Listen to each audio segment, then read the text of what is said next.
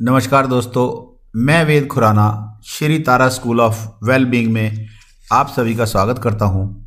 आज का हमारा ये ऑडियो वर्क लाइफ की प्रॉब्लम को लेकर है। हम सभी जानते हैं कि हमारी लाइफ के दो महत्वपूर्ण हिस्से हैं, फैमिली लाइफ और वर्क लाइफ।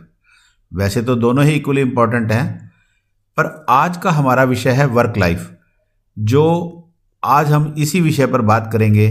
एसोसिएट प्रोफेसर शांति पावा से जो रिलेशनशिप और इमोशनल इश्यूज़ की एक्सपर्ट हैं और पिछले पंद्रह सालों से इसी फ़ील्ड में काम कर रही हैं। हाँ तो शांति जी, बताएँ कि क्या कनेक्शन है व्यापार और व्यवहार का? जैसा कि तुम ही ने कहा कि फैमिली लाइफ और वर्क लाइफ दोनों ही बहुत महत्वपूर्ण हिस्से हैं हमारी ज़िंदगी के। और बेसिकली दोनों में से कोई भी रत्ती भर कम इंपॉर्टेंट नहीं है। और दोनों आपस में कनेक्टेड ही हैं। और दोनों जगह ही तुम्हारा व्यवहार बहुत मैटर करता है। क्योंकि इंसान दूसरे से व्यवहार से ही तो जुड़ा होता है। चाहे घर हो या ऑफ़िस, ये जो बिहेवियरल इश्यूज़ हैं, वो चलते ही रहते हैं। और दिक्कतें भी चलती रहती हैं। और फिर एक तरह की मजबूरी सी हो जाती है कि तुम भी लोगों को छोड़ नहीं पाते हो, वो चाहे एम्प्लाइज़ हों या बिज़नेस पार्टनर्स हों, या फिर वो चाहे तुम घर के दो चार लोग, जैसे कि हस्बैंड वाइफ या भाई भाई या बाप बेटे और वो लोग भी तुम्हें छोड़ नहीं पाते। पर सभी को लगता है कि हम एक दूसरे को टॉलरेट कर रहे हैं। खैर, मैं अपने विषय पर आती हूँ, जो कि है वर्क लाइफ यानी हम आज बात करेंगे वर्क प्लेस की दिक्कतों की। अब कोई शख्स अगर जॉब करता है तो भी उसके व्यवहार का बहुत बड़ा रोल होता है इस बात में कि वह अपनी जॉब में ना केवल बना रहे, बल्कि ग्रो भी करे प्रोग्रेस भी करे। और अगर किसी ने बिज़नेस करना चूज़ किया है तो उसके लिए भी उसे टीम बिल्ड करनी होती है। और टीम बिल्डिंग में हमारे व्यवहार का बहुत बड़ा रोल होता है। जी बिल्कुल सही कह रही हैं आप क्योंकि कोई भी काम अकेले तो नहीं किया जा सकता है। और फिर ये मेरा अनुभव है कि बिज़नेस में हमें अपनी टीम के अलावा बाहर के लोगों से जैसे गवर्नमेंट एम्प्लॉयज़ बैंक ऑफिसर्स और वेंडर्स वगैरह काफ़ी लोगों से डील करना पड़ता है।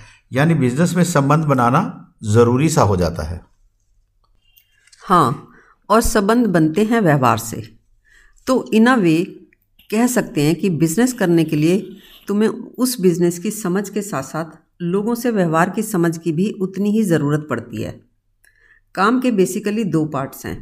एक तो काम की एक्सपर्टनेस दूसरा बिहेवियर वाला पार्ट तुम केक बहुत अच्छा बनाते हो। ये हो गया काम की एक्सपर्टनेस का पार्ट अब दूसरा पार्ट ये है कि तुम कितने एम्प्लॉयज़ रखकर उस केक को बेचकर कितना प्रॉफिट कमाते हो। काम को बढ़ाना होता है तो एम्प्लॉयज़ तो रखने ही पड़ते हैं। जी बिल्कुल ठीक कहा आपने। स्टाफ तो चाहिए ही। साथ ही सप्लायर्स वेंडर्स और माल को खरीदने वालों से भी डील करना पड़ता है। तो उनके साथ बिहेवियर का मामला भी जुड़ जाता है। वो सभी बिहेवियर की वजह से टिके रहते हैं जुड़े रहते हैं। हाँ अब तुम केक बनाओ या कंप्यूटर बनाओ या फिर तुम बनाओ इमारतें। तुम अकाउंट्स का काम करो या डिज़ाइनिंग का। वर्क प्लेस में बिहेवियर के इश्यूज़ होते ही हैं और ये बिहेवियर के इश्यूज़ हर ऑफ़िस में होते हैं। अभी कुछ दिन पहले गूगल ऑफ़िस के बारे में अखबार में था कि उन्होंने नोटिस लगाया कि एम्प्लॉयज़ एक दूसरे के बारे में ऐसी वैसी बातें ना करें। अगर करेंगे तो उनके संबंध में एक्शन लिया जाएगा। तुम कभी भी इंटरनेट पर जाकर देख सकते हो कि चाहे वो बिल गेट्स हो या स्टीव जॉब्स वर्क प्लेस की दिक्कतें सभी को आती हैं। स्टीव जॉब्स को तो उस कंपनी से ही निकलना पड़ा, जिसे उसने खुद खड़ा किया था। जी, सही कहा आपने कि काम की क्वालिटी काम की एक्सपर्टनेस एक बात है, और बिहेवियर का मामला दूसरी बात है। बिहेवियरल इश्यूज़ जो होते हैं, उनको निपटाना भी काम का आधा पार्ट कहो या मोस्ट इंपॉर्टेंट पार्ट कहो, वो है। तो वर्क प्लेस वर्क प्लेस के जो प्रॉब्लम्स या इश्यूज़ होते हैं, वो चाहे सिर्फ़ काम करने के नहीं होते बेसिकली ज़्यादा प्रॉब्लम बिहेवियर से रिलेटेड ही होती हैं। ठीक है, काम में अर्निंग ना हो तो वो एक अलग समस्या है। वो एक वास्तविक समस्या है, लेकिन जहाँ काम चल रहे होते हैं, वहाँ भी झंझट, तनाव इश्यूज़ होते ही हैं। तो एक तो केक उसी क्वालिटी का बनता रहे, और दूसरा वहाँ सब लोग बिना लड़े काम करते रहें। ये दोनों बातें पैरेलल चलें। काम चाहे घाटे में चल रहा हो या ठीक ठाक चल रहा हो या बहुत प्रॉफिट दे रहा हो, ये अलग बात। उसके लिए तुम अगर हर झंझट के रूट कॉज समझ लेते हो तो तुम्हारे मन में फिर वर्क से रिलेटेड बिहेवियरल इश्यूज़ का पेन नहीं रहेगा और तुम हर चीज़ को डील कर पाओगे। क्योंकि घर से कोई लड़ने के लिए नहीं निकलता। ना ही तुम, ना ही तुम्हारे एम्प्लॉइज़ ना ही तुम्हारे भाई बंधु, ना ही तुम्हारे सरकारी ऑफिसर्स ना ही कोई सप्लायर्स या कोई भी। कोई भी घर से ये सोचकर नहीं निकलता कि वहाँ जाके अपने सीनियर से जूनियर से या किसी से भी लड़ूँगा। लेकिन क्योंकि सबका अपना एक स्पेसिफिक बिहेवियर है, सबकी अपनी अपनी गलत सही, अच्छे बुरे की समझ है और सभी उस समझ में फिक्स्ड हैं तो इश्यूज़ होते ही हैं। इश्यूज़ की जड़ नहीं कटती, यानी इश्यूज़ के रूट कॉज पर काम नहीं किया जाता। जी हाँ बिल्कुल ठीक कह रही हैं आप। बस वो किसी को किसी की बात माननी पड़ जाती है, या फिर कोई नाराज़ होकर, दुखी होकर काम छोड़ देता है, किसी को निकाल दिया जाता है। कोई सालों साल दुखी होके अपने आप को वहीं एडजस्ट करने की कोशिश में ही जीवन व्यतीत कर देता है। किसी से हम परेशान हो तो होते हैं, पर कई मजबूरियों की वजह से निकाल भी नहीं पाते। हाँ बिहेवियर की वजह से सब एक दूसरे से तकलीफ़ पाते रहते हैं।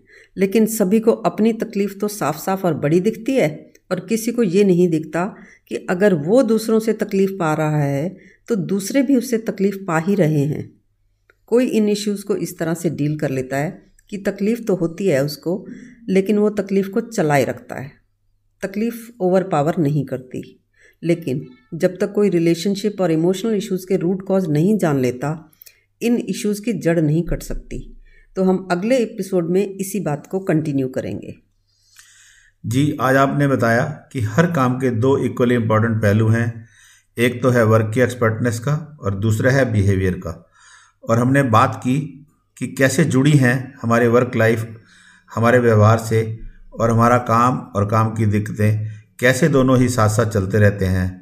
और इन दिक्कतों के पीछे है सभी के अपने अपने गलत, सही, अच्छे, बुरे के विचारों का सेट।